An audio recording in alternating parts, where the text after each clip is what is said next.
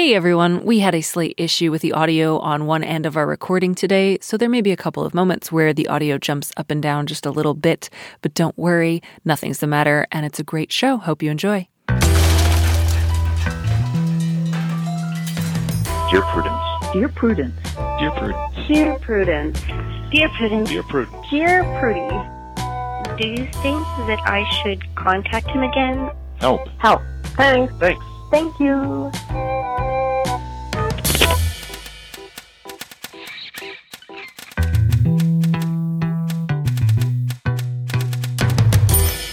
Welcome back to the Dear Prudence Show once again, and as always, I am your host, Dear Prudence, also known as Mallory Ortberg. With me in the studio this week is Justine D'Souza, but first, I just want to tell you all what's keeping me going this week.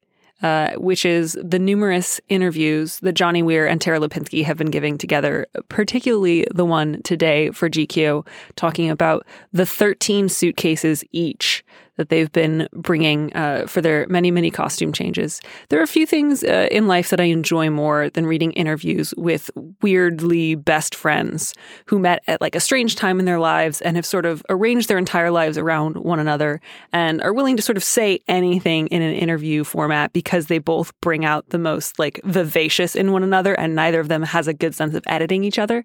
What I'm trying to say is these two remind me of my relationship with Nicole Cliff, and this is exactly the sort of interview I hope that the two of us can give in 20 years. Not because we're 20 years younger than the two of them, but because it's going to take at least 20 years for me to get 13 suitcases. Because right now I only have one, and that's a long ways to go. So give me time, um, and soon I will be as glamorous as Johnny Weir. And then my advice will be all the better. All right, this week uh, in the studio, we have Justine D'Souza, who works in social media for a nonprofit and is a phone support counselor for a youth helpline. She also enjoys performing in operas, musicals, and plays. And the reason she's our guest today is because a while back, she emailed me and asked to be on the show. And I said, why not? And now she's here. Hey, Justine, welcome. Thank you. I'm really excited to be here. I'm so excited that you could join us. Thank you again so much for uh, saying something because that's often my favorite way to get somebody on the show is just hearing from somebody who feels like giving the world advice. I'll do my best. Okay, well, uh, I'm excited that you're here. I'm excited that you're willing to do your best. Uh, and let's just dive right in. I'm going to go ahead and read our very first letter. The subject is just got my health back, which is great, right? Like, what a beautiful start. Someone has gotten their health back. Mm-hmm. It's already like off to a better start than many other podcasts we have done in the past. Dear Prudence, I'm a 48 year old woman. After many years of unemployment due to ill health, I'm finally back in the workforce.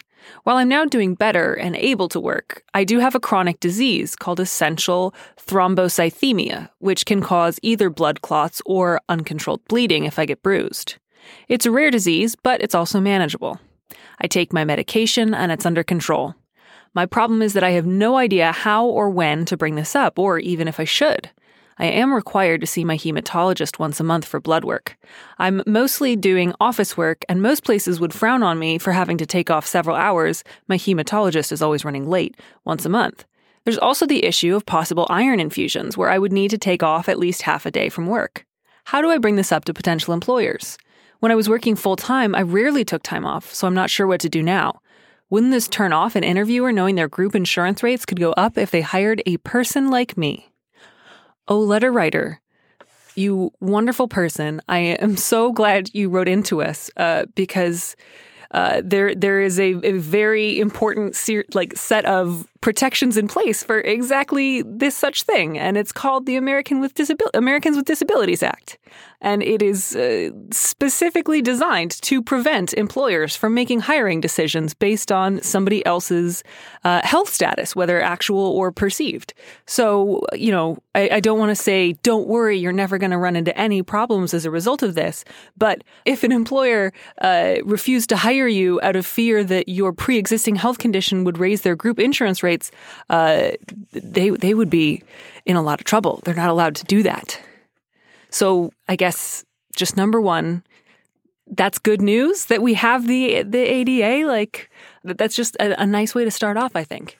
Justine, what do you what do you feel about it? It sounds like this person does not actually have a job yet, even though they have said they're back in the workforce. It kind of sounds more like they're either temping or or hoping to get hired soon. Was that your read on it too? Yeah, that's what it sounded like, or at least that they're in the physical state that they're able to work now and that it's a possibility. So I definitely want to back up what you said that in the interview stage, they definitely should not have to disclose their disability status. This is a very American problem, I find, having lived abroad, um, not being used to taking time off and putting the needs of the company and the job sometimes above one's own health in terms of thinking about this. But, you know, it sounds like once this person gets an offer, it would be good to, and once everything's signed off, to disclose their needs. And they might be surprised at how flexible certain places can be because once a month is actually not a lot of time. And, you know, if they're able to fill, fulfill their responsibilities, it shouldn't be an issue with the other timelines. Right. I think that's an important uh, caveat to, to put in place, which is two things. One of which I, I think that the ADA does not always apply to companies with fewer than 15 employees. So if this letter writer was applying to very, very small companies, um, she might not have the exact same legal protections. Although, again, what she's describing sounds pretty minimal. Um, and, and, then the other thing worth bearing in mind uh, has left my head entirely. What was I going to say? This is terrible. This has never happened to me before on the air. Um, oh, the other thing is that uh, an employer, uh, you know, as long as you could fulfill the the job requirements, um, you know, there, there's no reason. Uh, for for your health issues to come up. There's nothing about your condition that would make it uh, impossible or even especially difficult for you to do office work. Um, so I think you can definitely relax a little bit in terms of having to disclose. I think you think this might be worse than it really is. If if you apply for a job, uh, you know, do your best in the interview. Don't mention your health uh, in any sense, and then once you get the job, if you say, you know, by the way, once a month I have a doctor's appointment. I think the odds are excellent that most workplaces would say, "Great, thank you for letting us know. We will work around that." Also, maybe when she's negotiating her benefits, she could think of flex time and different work schedules and things like that that might make it easier for her to work around the appointment she needs. Right. And, and just I think letter writer, you know, when you say how would I potentially bring this up with potential employers, wait until after you've been hired. Um, don't think of this as something that you need to apologize for. You are a human being, and human beings have health concerns that they have to manage. We are not just, you know, robots who who only perform work and then turn off at the end of the day. Um, nothing you're describing is especially time consuming. Possible iron infusions for half a day, but it doesn't sound like you've experienced any of those yet. Uh, so again, that's that's not something that's on the immediate horizon.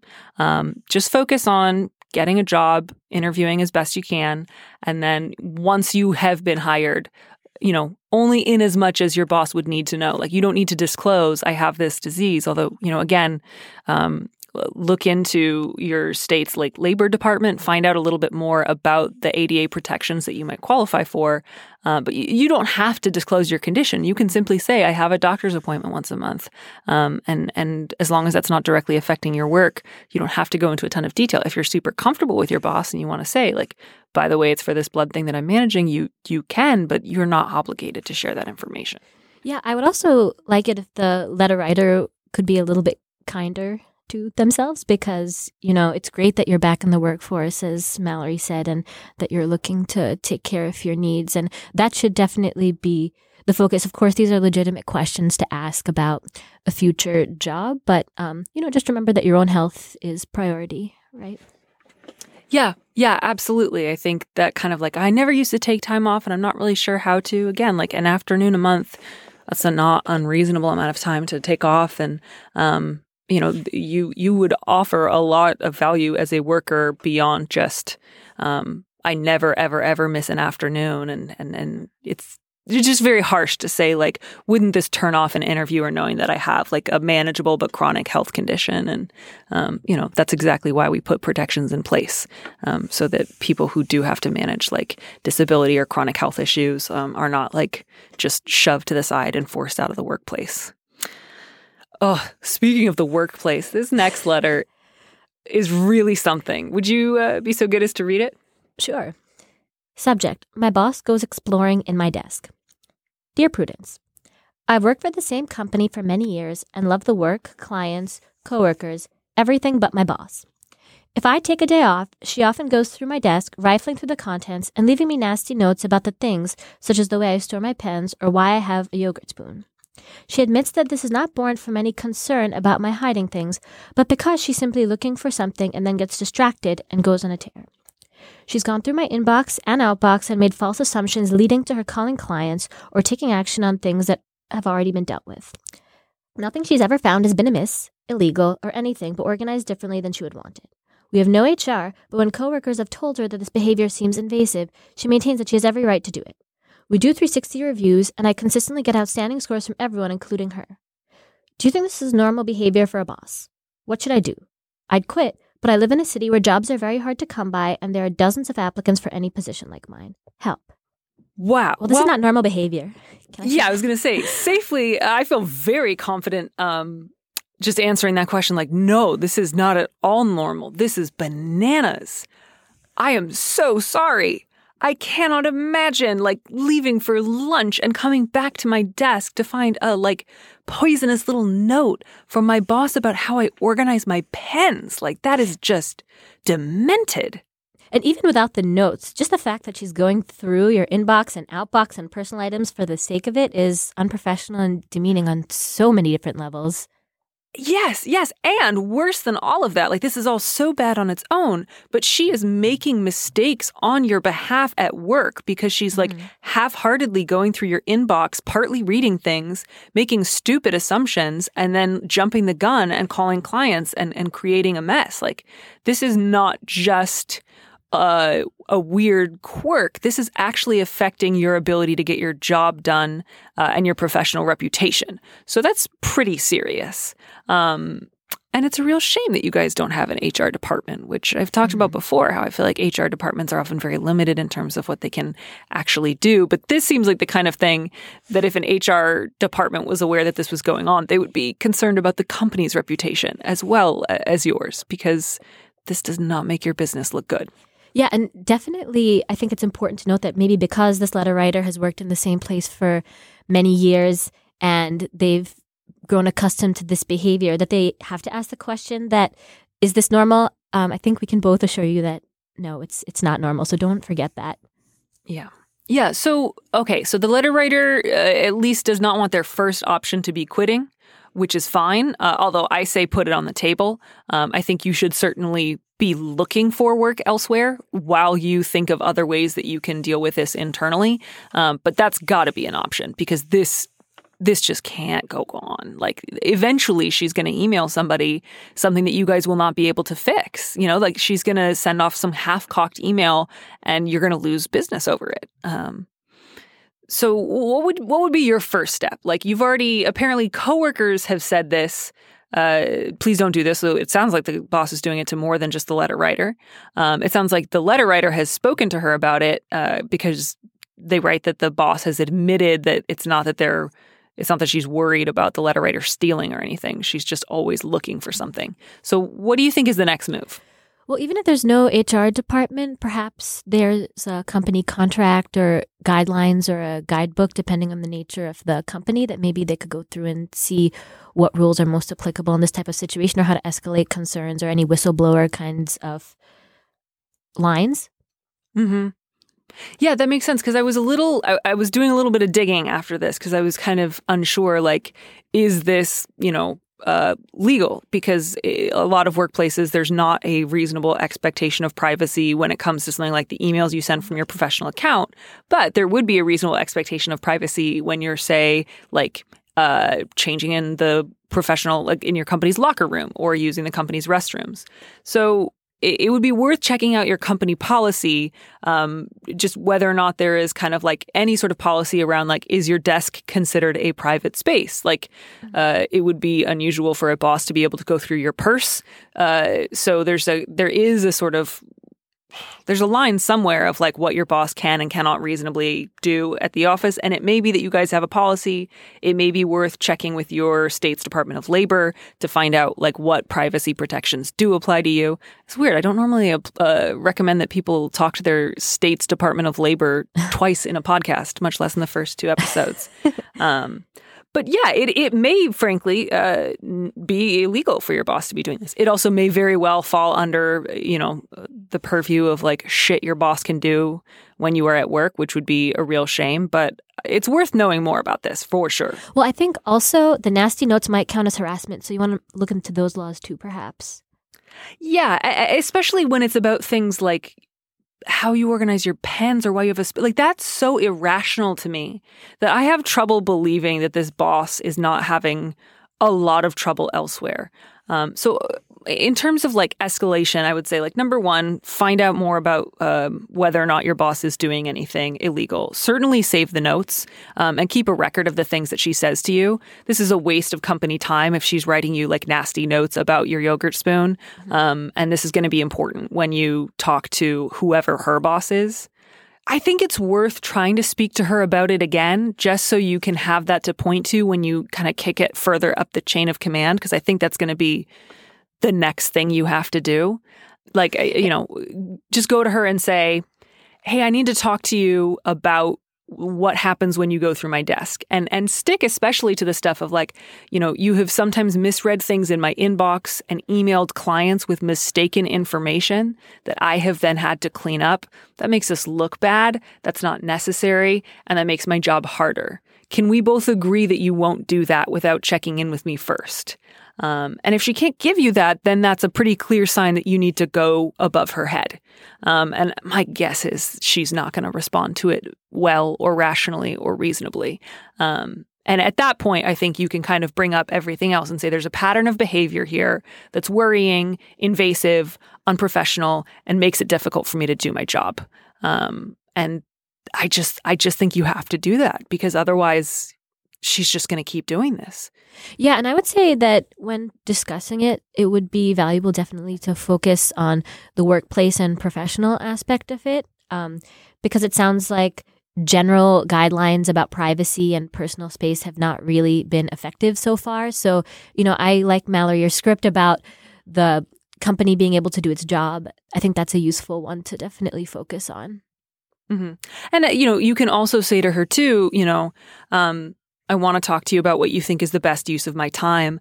Um, unless there's a problem with the way that I organize my desk, um, unless you can see any ways in which it is affecting my work, I would prefer it if you did not leave me notes commenting on my organizational system or asking why or how I eat the things that I do. That's not related to work. That doesn't fall under your purview. And that's not something that we need to be able to discuss. And these, by the way, are all really reasonable things to say to your boss. This isn't you right. being like insubordinate or, you know, lashing out or, or doing something that you shouldn't be doing. Although I am aware that when you have a boss who crosses lines like this, there can be a real sense of anxiety of like, but if I talk back, um, if I say this is not okay, she might retaliate because she's already doing pretty out there stuff.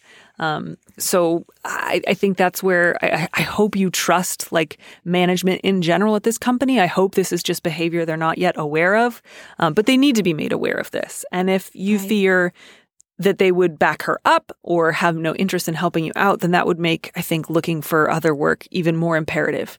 Um, especially if it's difficult to find other work in your field, like start now.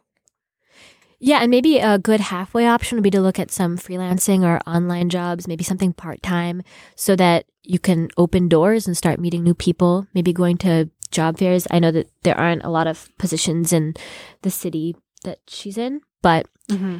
You know, maybe looking for ones in neighboring cities or neighboring yeah areas. but this is bad this is just a little bit yeah. weird like it, even if it weren't about emailing clients, like nasty notes about why you have a spoon for yogurt or like the way you store your pens, it's just deeply unsettling and it like destroys right. the trust you're supposed to have in your boss's judgment. It makes you feel unsettled at work and wonder like when's the next note going to come and can I leave anything in my desk? Is she going to start going through my phone or my wallet? Um, because she's displayed such bad judgment, it's just sort of like, well, I don't know what to expect from this person anymore. Um, yeah. And then you add to that the fact that she calls clients um, or tries to like repeat actions you've already taken on a project. Um, that's a waste of her time. That's a waste of your time because you have to clean up the mess afterwards. That leaves you constantly worrying like, is there a client out there right now who has the wrong information because my boss looked at the first two words on an email, flipped out, and then gave them a call? Like that's um it's not just that this isn't normal. This is really bad. This is really bad. This isn't just like, oh, bosses are weird and sometimes they're rude and you have to like put up with a dull story or like a This is slightly unsettling. Yeah, yeah, this is really bad. And I'm wondering how much time the boss can spend doing her own responsibilities and supporting her employees if she's going through people's inboxes and outboxes and their desks. So, uh, Right. you know, this might not be great for her long term professional development. Or Yeah, and she's apparently doing this to a lot of people. Right. Um, uh, that's just bananas to me. Yeah, and, and just to say again, like if you need something from me, please ask me directly. Uh, You know, un- unless you are gone from your desk just like five days out of seven, I, I can't imagine that she needs to be doing this. And this just is stemming from some sort of like free floating anxiety in her mind that she just needs to scratch a really weird invasive itch. Yeah, please, please write us back because I would really Yeah. like to know uh, how either this boss would respond to any sort of pushback on this, um, or what your boss's boss might say if they were to hear like what she's doing. Because I guarantee you, she does not do this to the people above her in management. Like she's not going into her supervisor's office and going through their desk. So this may very well be something they have no idea about. Ugh, man. All right. We are leaving the problems of the workplace. We are we are sailing into uh, problems of marriage um, because there are only so many ways for life to be difficult. the subject of this next letter is just romance is gone. Dear Prudence, I'm a 38 year old married woman with four young kids at home. My 54 year old spouse, who I've been with for almost 15 years, came out to me and later publicly as a trans woman about a year and a half ago. We've since stayed together. In the past, she had suffered from depression and she's become a much happier and more loving person since coming out. The issue is that my once strong romantic feelings for her, which I had hoped would regrow after she came out, are virtually gone. I don't want sex or romance with her. She's more like a co parent and a roommate and a best friend to me now. I've tried, but I'm just not a lesbian. I love her in the sense that I want her to be happy and well, but I'm no longer in love. She keeps saying that she's the same person, just with a different external experience. But for me, she's a fantastic housewife that I don't want to be married to. I've been honest about my feelings and doubts. She's terrified of being twice divorced, and the more I pull back from a lack of passion, the more she tries to please and reassure me. I feel terrible and guilty. What should I do? Oh, I, I'm so sorry, letter writer. Uh, this makes me so sad. It's always so hard when somebody writes in and describes a marriage where two people really care for each other and they both want to do right by each other. And there's an insurmountable issue that's that has to do with something as big as like sexual orientation. And there's just not an answer that's going to make everybody happy. And I always wish that I could come up with some magic solution. Um, but this sounds really hard for the both of you, and I'm so sorry. Yeah, I guess I'm kind of curious about what they've done to try. Um, because I was definitely up with the letter writer until the fantastic housewife line, and I sensed a little bit of resentment that didn't really seem consistent with the beginning of the letter. Hmm. And it's understandable because, you know, nobody should be, you know, this is not like an ideal situation for anyone, but it sounds like from what is being described that they're sort of repeating themselves and that maybe it will be beneficial for them to go to therapy or go to a support group. Um, because it sounds like the cycle is one person is expressing that they're the same and um, the other person doesn't feel that way and is pulling back and then the other person is worried because the other person is pulling back and it sounds like a cycle that's going on so um, you know of course i'm going to take the letter writer at their word that they've tried but i'm just sort of curious of what they've tried and how many ways they've gone about it Yeah, I read that line a little bit differently. I think it was more just trying to like put into words this sense of like, she's a great version of a wonderful person that's a woman. And I am not a lesbian. I'm not bi-curious. Uh, I'm not bisexual. Um, so like as cool as those things are, I don't want to be married to a woman. Um, so, you know, when it comes to that, I think the cycle, you know, you can't turn yourself into a lesbian, or, you know, or bisexual, uh, no matter how much you want. Um, I, I- think this is a pretty, um, it seems like a pretty clear cut case of just total sexual orientation incompatibility. Um, and you can try really hard to change your sexual orientation, but that doesn't usually work. Right. Um, so I think therapy is a great idea, but I think therapy and separation are probably uh, the the only path forward. Um, and of course, um, you know, it, it's got to be painful to feel twice divorced. It's got to be hard for her to feel like um, finally coming out and being able to transition um, has also, you know, been a precipitating event in the end of your guys' marriage. But um, it, it's just you know you can't make yourself into a lesbian for for just because you want to. And it sounds like you're very clear on you are not interested in women. Um, and that's really sad. But um, you know you sh- you shouldn't feel like you have to keep trying to kickstart those feelings. It's been 18 months. You say they have vanished. Um, you try to pull back and then she tries to please and reassure you which sounds really painful for the both of you. Um, so I, I think part of what needs to happen is just that really difficult conversation of it's not a matter of trying to please and reassure me. Um, I, I know that you are the same person that I had like had children with and and love and respect. Of course, that's true. Um, but I, am also a heterosexual woman, and um, to let her know, like, because that's got to feel exhausting for her. Like, maybe if I'm just the best lesbian in the world, my wife will want to stay with me. Um, and that's just not going to work. And so I think it would be helpful to find like a really trans competent therapist, somebody who could um, like support and affirm both of you as you figure out um, how to be the best possible co-parents uh, and and and friends that you can be.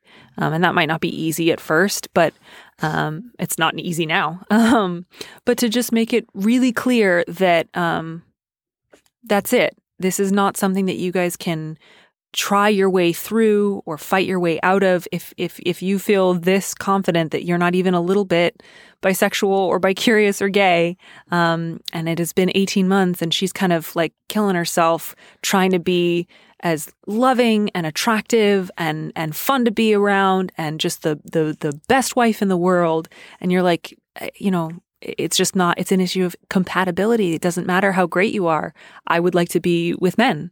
Um, the kindest thing for the both of you um, is to acknowledge what is already the case, which is that the romantic part of your marriage is over. And that's sad and that's hard and that will cause you both grief. But um, I think it would be worse for the both of you in the long run if you tried to um, deny that reality.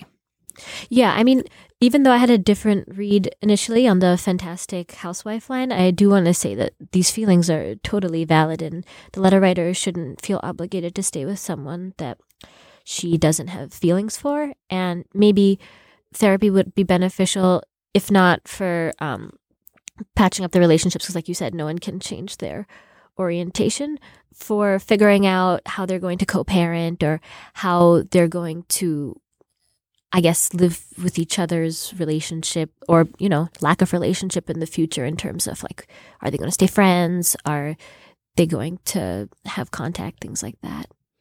Right, and and I hope that they'll be able to find a way um, towards a future friendship.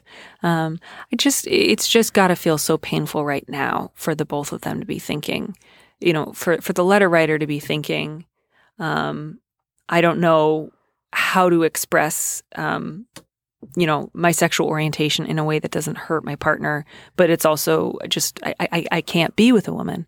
Um, and then for her you know soon to be ex-wife feeling like um, i've just I, I, there's just one more thing i've got to be able to do in order um, to keep this relationship going. And that's just uh, it's just hard and painful. And this is just one of those situations where um, it's it, you sound like two wonderful people who really mm-hmm. care for each other and unfortunately your orientations just don't match up. Um, and if i had a better answer i would give it to you but i think it will hurt you know more in the short term but less in the long term to just be really clear right now um, and to just remember it's the kindest thing to do. And you can do that in a caring way and you can do it kindly. You know it sounds like you're pretty sensitive and understanding of the things that your partner has gone through. So, you know, you can continue doing that even as you say that the situation we have right now is not right for me. Right. And and just for the both of you, like this isn't necessarily something that would be helpful to share right now, but like she deserves to someday be with a woman who is thrilled to get to be with her, who is super into women, who is like, yes, sign me up. Um, not somebody who feels like, oh, I'm just not gay at all, but I, I, I, I care about you and I don't want to hurt you. Like, again, that's not necessarily something that she'll be able to hear right now. So I, I don't think that's something that you should say to her, but just she does deserve that. Um, and, and, and, you know, you deserve the same. Um, you, you, you both deserve somebody who really, really wants to be with you. Um, and I hope that you'll be able to get that. I, I think you will. I'm, I'm so glad that you both are like caring, supportive, um, yeah. loving of one another. I think that's a really strong foundation for uh, what's going to be like a slightly rocky road for probably a while, but will eventually get better than it is now. Right. All right. So the next two this this is we start with work problems. We move on to like two lovely people who have an insurmountable problem, but I wish them both the best. And the next two letters are just some marriages that I've got some really strong feelings about. All right. Should I read the next one? Please do, because I'm so mad I can't see straight. Subject Questioning the value of being a good sport. My husband and I work in the same fields at the same college. I am relentlessly innovative, and my husband often uses programs I've created or research I've done, which I have been happy to share in the name of collaboration, though I don't get anything back. However, in the last five years, he has won awards and accolades for his work, which is actually my work. He has said he feels bad about this. I have always been happy for his recognition. He is good at what he does. What he publicly receives praise for consistently originates from me. Now I have found out we have both been nominated for the same award. I am not supposed to know this. The person who nominated him is relentless and diligent. The person who nominated me is less so. Would it be wrong for me to offer evidence of the high quality of my works to the person that nominated me? Also, I've been solicited to help with his nomination and I've done so. He can't advocate for me in a similar way because he doesn't know we've both been nominated. It's going to make me really bitter if he wins this award too. How do I handle this quietly without letting it leak over into our marriage? It will be six months before the winner is announced. At this point, I really hope a third party gets it. All right, what what's what's your read on this situation? Well, my first reaction when I read this is that the husband feels bad that she's getting recognition, but what is he doing about it? Is he just silently accepting the praise?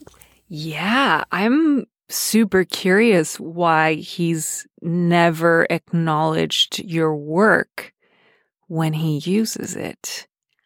Why did he feel the need to pass his work off as your own, his as his own? Um, and why now is your goal to handle this quietly without letting it leak over into your marriage? Like, friend, this has been leaking into your marriage for the last five years, and you have been nothing but quiet. Um, it's one thing for spouses to collaborate or to help one another with research work. Um, but, you know, the whole like, you know, becoming one that like you know the sort of magical mumbo jumbo of marriage is like two souls become one doesn't mean that one of you never credits the other's work it doesn't mean like hey you know if i write this paper it's as good as saying you wrote this paper so there's no need to put you in the acknowledgments like that's um shady as hell is is my take on this. Right? Like yeah, that's definitely shady as hell. To put it lightly, like you say, he's won awards for his work, which is actually my work. It's not like you were like, hey, you should check out this program. And he did and was like, thanks for the tip. You were like, hey, here's a program I created or original research. And he's like, great, replaces your name with his name and then gets a fucking statuette over it. Like, your husband has been behaving unethically and also just lousily, just like in terms of character and integrity. Um, for five years, he's been passing off your work as his own, and you have been letting that slide. Um, and now you are rightly, finally, getting a little bit upset with this. And and I, I don't think your goal should be to deal with this quietly. I think you should be more angry than you are. I think you should not deal with this quietly. I think you should deal with this loudly. Yeah, I mean, it's fine that he gets recognition. It's fine that he's good at what he Is does. it? But well, if it's not, I don't think so. I mean, but if it's not his work, Yeah, literally, this letter writer said. if it's not his work, then that's yeah. right, the letter writer says he's won awards for his work, which is actually my work. I've always Yeah. been happy for his recognition. He's good at what he does. What does he do? He steals Right. your work. Like, this man doesn't have a job. He has you. You do the work. So I get that he is your husband, and you don't want to think, wow, I'm married to an asshole who steals my work and views me as like the girl in Rumpelstiltskin who he can lock me in a tower and make me certain, like spin straw into gold. And then he's like, look at all this gold I made, which I realize is not quite how Rumpelstiltskin goes because the king is not trying to pass the straw gold off as his own. But you get what I'm saying, people. I'm very agitated right now. Like, this guy sucks. Your husband sucks.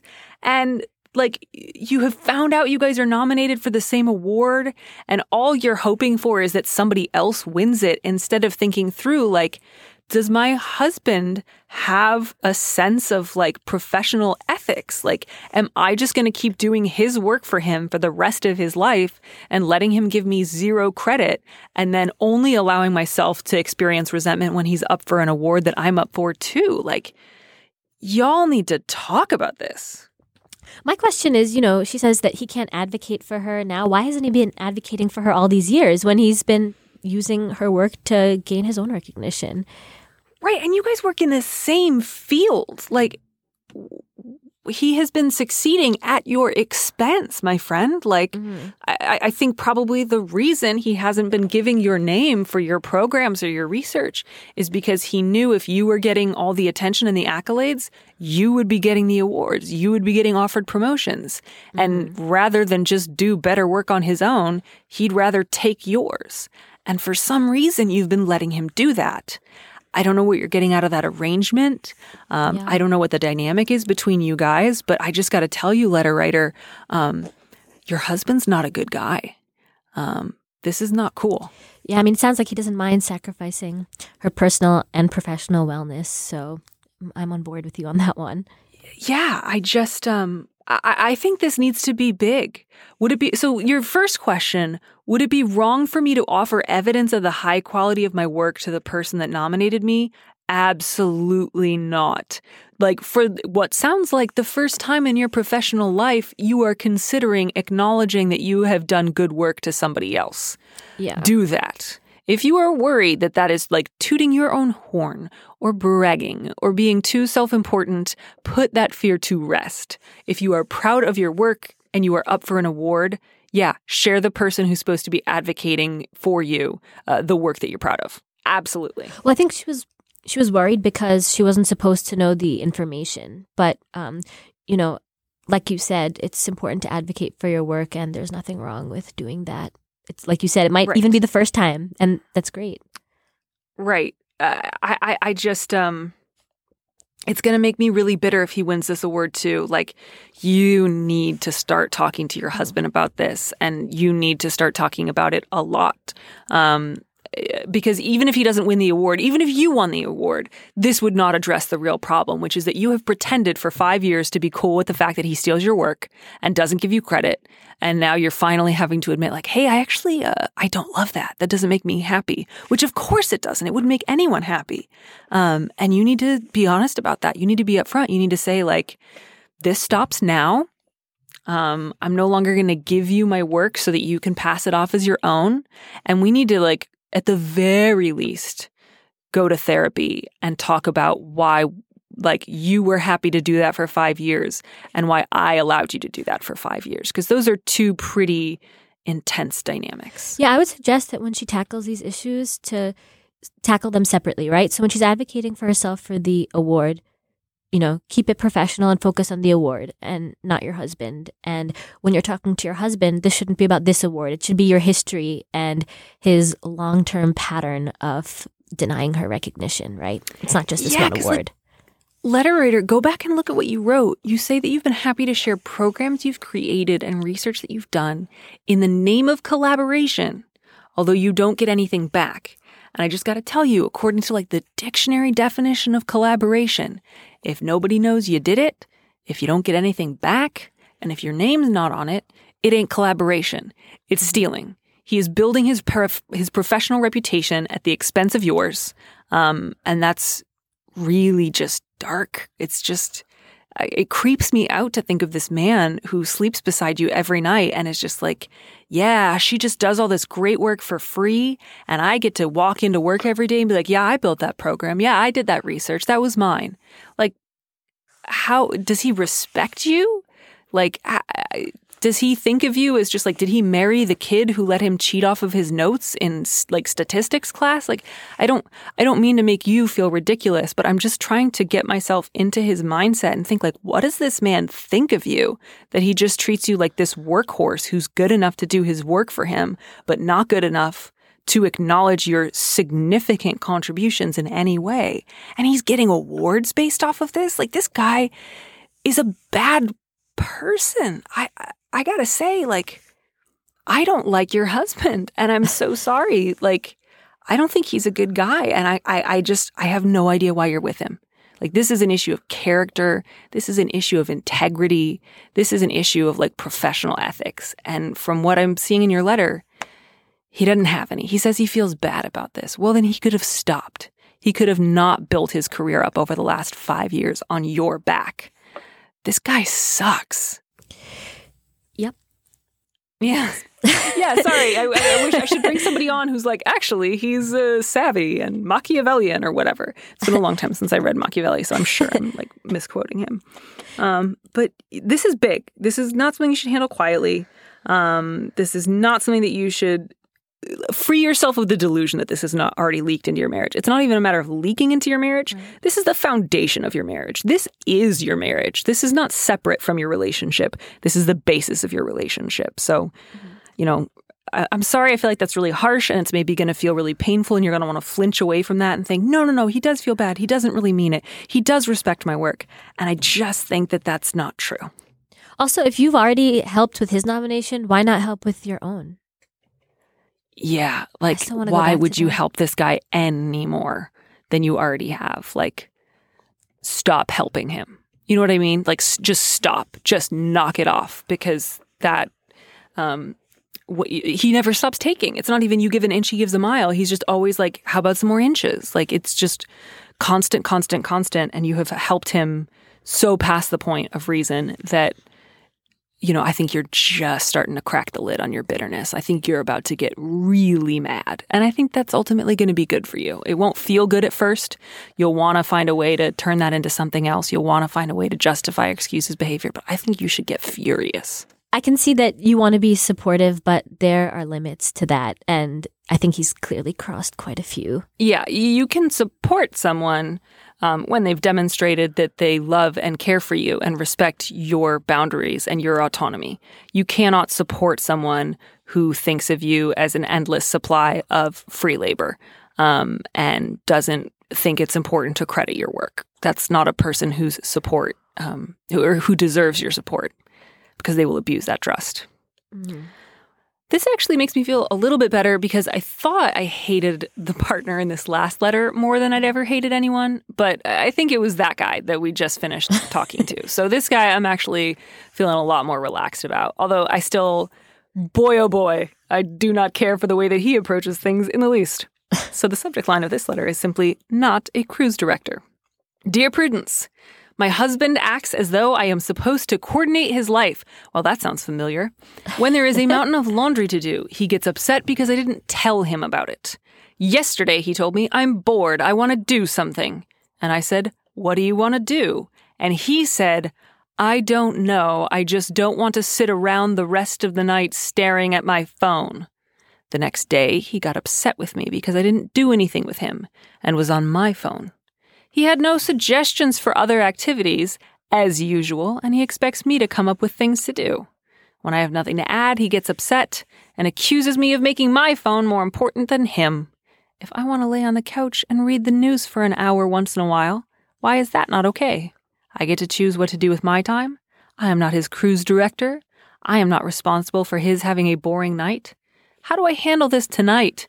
When he gets bored and starts being cold to me because I'm lying on the couch and not actively planning what he's going to do next. So I actually looked at this in two different ways, right? So clearly mm-hmm. his behavior is annoying and Right. clearly his behavior is demanding. But I'm wondering if there's a bigger issue that they're not spending quality time. And I'm wondering if they've ever addressed that.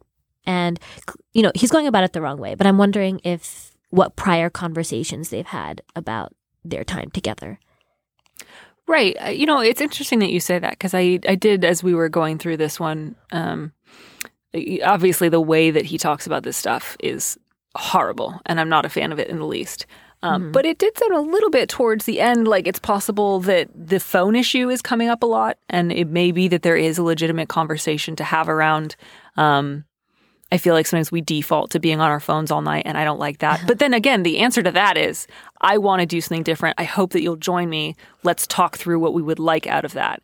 And I, that's also, you know, eh, yeah, it's not as big a thing as, man, oh man, if somebody says I'm bored and your response is, what would you like to do? And they say, I don't know with the sort of like trailing off end of the like implying that like it's your job to think of something like that's unattractive when children do it. Do you know what I mean?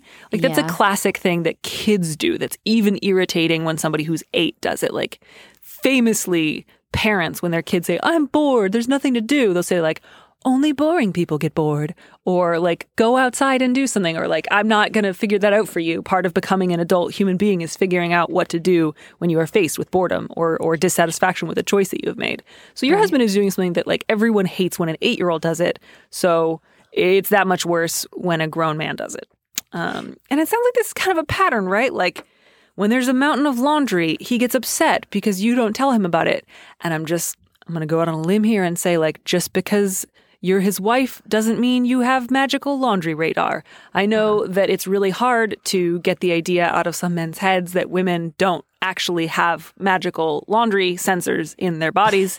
um, but the laundry is no more your job than his. You know, you both live in the house, you both use towels, you both wear underwear, um, you both make laundry. Human beings are laundry producing machines. Laundry is never a surprise uh, because you yourself contribute roughly half. So, uh, you know, the, the big conversation here needs to be, um, I think, both about division of labor, like, hey, my man, if you want to talk about chores or how we handle household management um, or the relative cleanliness of our house, I'm down for that. Here's what I'm not down for.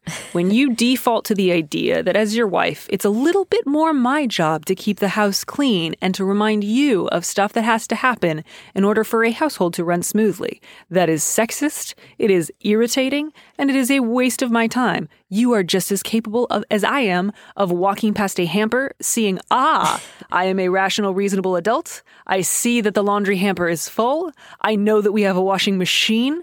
I'm familiar with the fact that if you put soap and clothes and water in the washing machine and then turn a button, uh, it washes the clothes. So I, I don't require a grown woman saying something like, hey, there's laundry.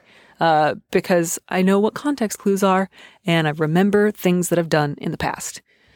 Don't say that to him with quite so much sarcasm and venom in your voice as I just did, because you two are married and you should speak a little more kindly to each other. But yeah, that's a, that's like a pretty important deal.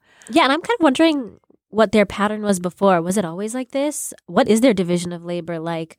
Um, what what is what is he doing? Um, does he need you to tell him everything?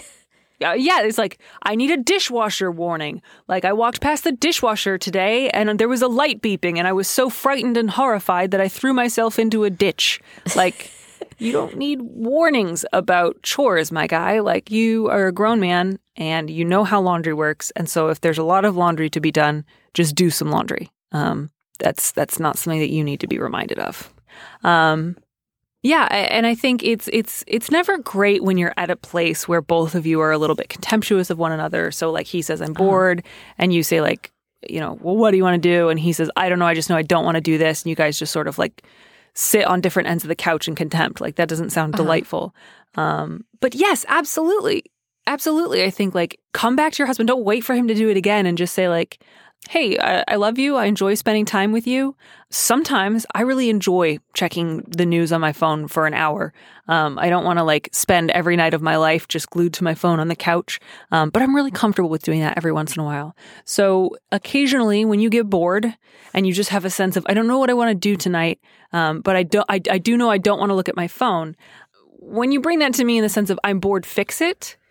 That puts me in like a parental role in terms of you, and I'm not into that. That's not going to work for me.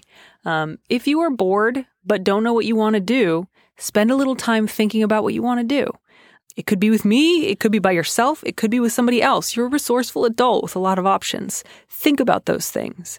Um, actively plan your evening if you feel like a quiet evening, like, uh, you know, catching up on social media and then making supper is not something you're interested in.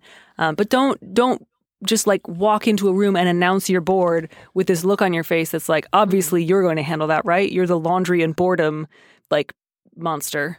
Yeah, and I think that you know there is nothing wrong with the letter writer wanting some time to themselves and you know being on the couch and reading the news. So, you know, I'm not sure how explicitly the letter writer stated it, but you know, it's okay to set that boundary of, well, right now I want to do this. I want to spend some time by myself.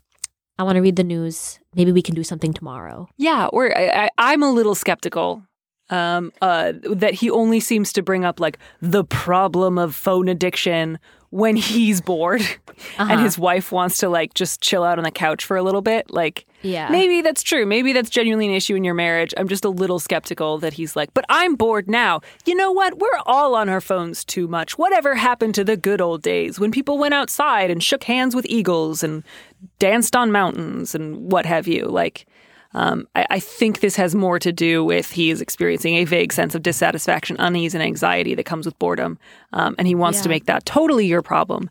Um, and I think the the redirect that needs to happen here is that you can say like, "Hey, I love you. Um, I do care about you, and you know, I don't want you to be bored. You know, five nights out of seven.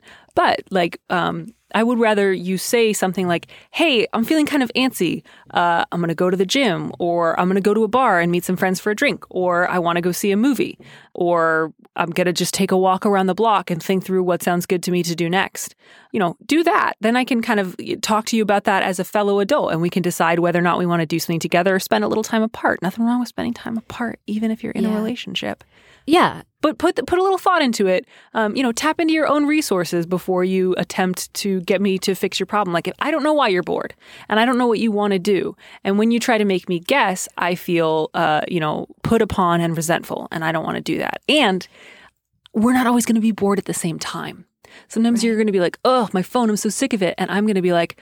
Really like looking at this phone, having a great time talking to my friends all over the world and catching up on emails that are important to me. Yeah, and quality time is one thing, right? So it's nice for couples to spend time together, but I think the dynamic here is that sh- this letter writer is starting to feel responsible, or or like the partner is making her feel responsible for something that she doesn't really feel necessary to manage, which is understandable, right? Yeah, it's so it is so relatable if somebody says to you like, "Oh, I'm kind of bored and frustrated with myself and I think sometimes I default to being on my phone instead of thinking through things that I would rather be doing." Um, and I just pick sort of like the easier option, the path of least resistance, and then that does not result in long-term happiness. And I want to kind of reevaluate my approach to that. And I, I need to get out of the house tonight. Like, man, oh man, can you meet that person halfway? Is that a totally reasonable and appropriate thing to say to your partner? Uh, but he's not doing that. He's saying things like, Why is this laundry here? I'm shocked by the fact that we own pants. I'm bored. Why is that your fault? Put your phone away. I put mine away. And that's just like, it's not a super responsible or mature or loving approach. And I think it is good and necessary for you to lovingly uh, correct him. Yeah, I guess I was just wondering when I read that he said, I don't know, I just don't want to sit around the rest of the night staring at my phone, what the response was. Um, you know, did the letter writer tell her husband, okay, um, so I'm not going to be responsible for this and sort of set the boundaries and the parameters because it sounds like this has been cycling for a long time. So, Mhm. you know, it sounds like some honest communication would be good. Right. And and I think too it's important to think through like the letter writer said he said he didn't want to spend the rest of the night staring at his phone. The letter writer said I want to look at my phone for an hour. Um, so I'm not sure what the expectations here are. I don't know if either the letter writer is a little bit downplaying what they were doing or a little Right. bit, you know, overplaying what the husband was doing or if the husband was really kind of exaggerating out of a sense of frustration. Neither one of them sounds thrilled with the way that things are right now, and it's absolutely true that you're not his cruise director. So just Uh-huh. go ahead and like feel real free about not suggesting him. Uh, sorry, like offering him suggestions on what he can do, but definitely talk about this when you guys are not frustrated with one another, and like you know try to figure out how you can both approach it better. And then for you to be able to set those super appropriate limits of just like, my man, I do not have an internal sense of like the laundry meter. Um, nobody does that. We all just use our human eyes to look at the laundry and categorize how many socks are there. Well, maybe some planning would also be helpful, right? Like maybe if they divide the chores, like you talked about before, having a conversation about division of labor, and maybe they have designated date nights, but the other nights, you know what? Sorry, friend, you're on your own, and I'm doing my own thing too. Yeah. Yeah. And, you know, all different couples come up with different strategies for what does and doesn't work. I don't know what, what's going to work for you guys, but I can tell you right, Right. now what's not going to work is him just constantly thinking, like, you're the laundry woman. Tell me when there's laundry. Um, that's a bad strategy. No one should do that. Right. Agreed. Justine, thank you so much uh, for helping me alternately mourn with those who mourn, comfort those who need comforting, yell at those who need to get yelled at but can't really hear us and probably don't listen to the show. Uh, you were a true stalwart companion on this road to wholeness. Oh, thanks. I hope that the advice was good. Even if it wasn't, we're both going to be dead soon enough. True. so it won't really matter all that much. Um, but before we die, I would love it if you would come back on the show sometime um, so that you could give us more advice. I would love to come back on the show. Wonderful. Well, thank you so much for stopping by. Have a fabulous rest of the day. Uh, and, you know, be sure to do your laundry when and if the pile gets to be too much. Yep, will do. In fairness, my entire island in my kitchen is covered with clean laundry right now. Um, so I am, you know, just as guilty as the husband in the last letter, although I have not called anyone in my own life and said, why didn't you tell me I owned clothes? Well, you said it's clean, right? It is clean. They have a mountain of laundry to do, so already you're a step ahead. Oh, yeah. Suck it, last letter writer's husband. I'm better than you, at least for today. All right, Justine, thanks again. All right, bye. Thanks for listening to Dear Prudence. Our producer is Max Jacobs. Our theme music was composed by Robin Hilton. Don't miss an episode of the show. Head to slate.com slash Dear Prudence to subscribe. And remember, you can always hear more Prudence by joining Slate Plus. Go to slate.com slash plus to sign up. If you want me to answer your question, call me and leave a message at 401 371 DEAR, that's 3327, and you might hear your answer on an episode of the show. You don't have to use your real name or location, and at your request, we can even alter the sound of your voice. Keep it short 30 seconds, a minute tops. Thanks for listening.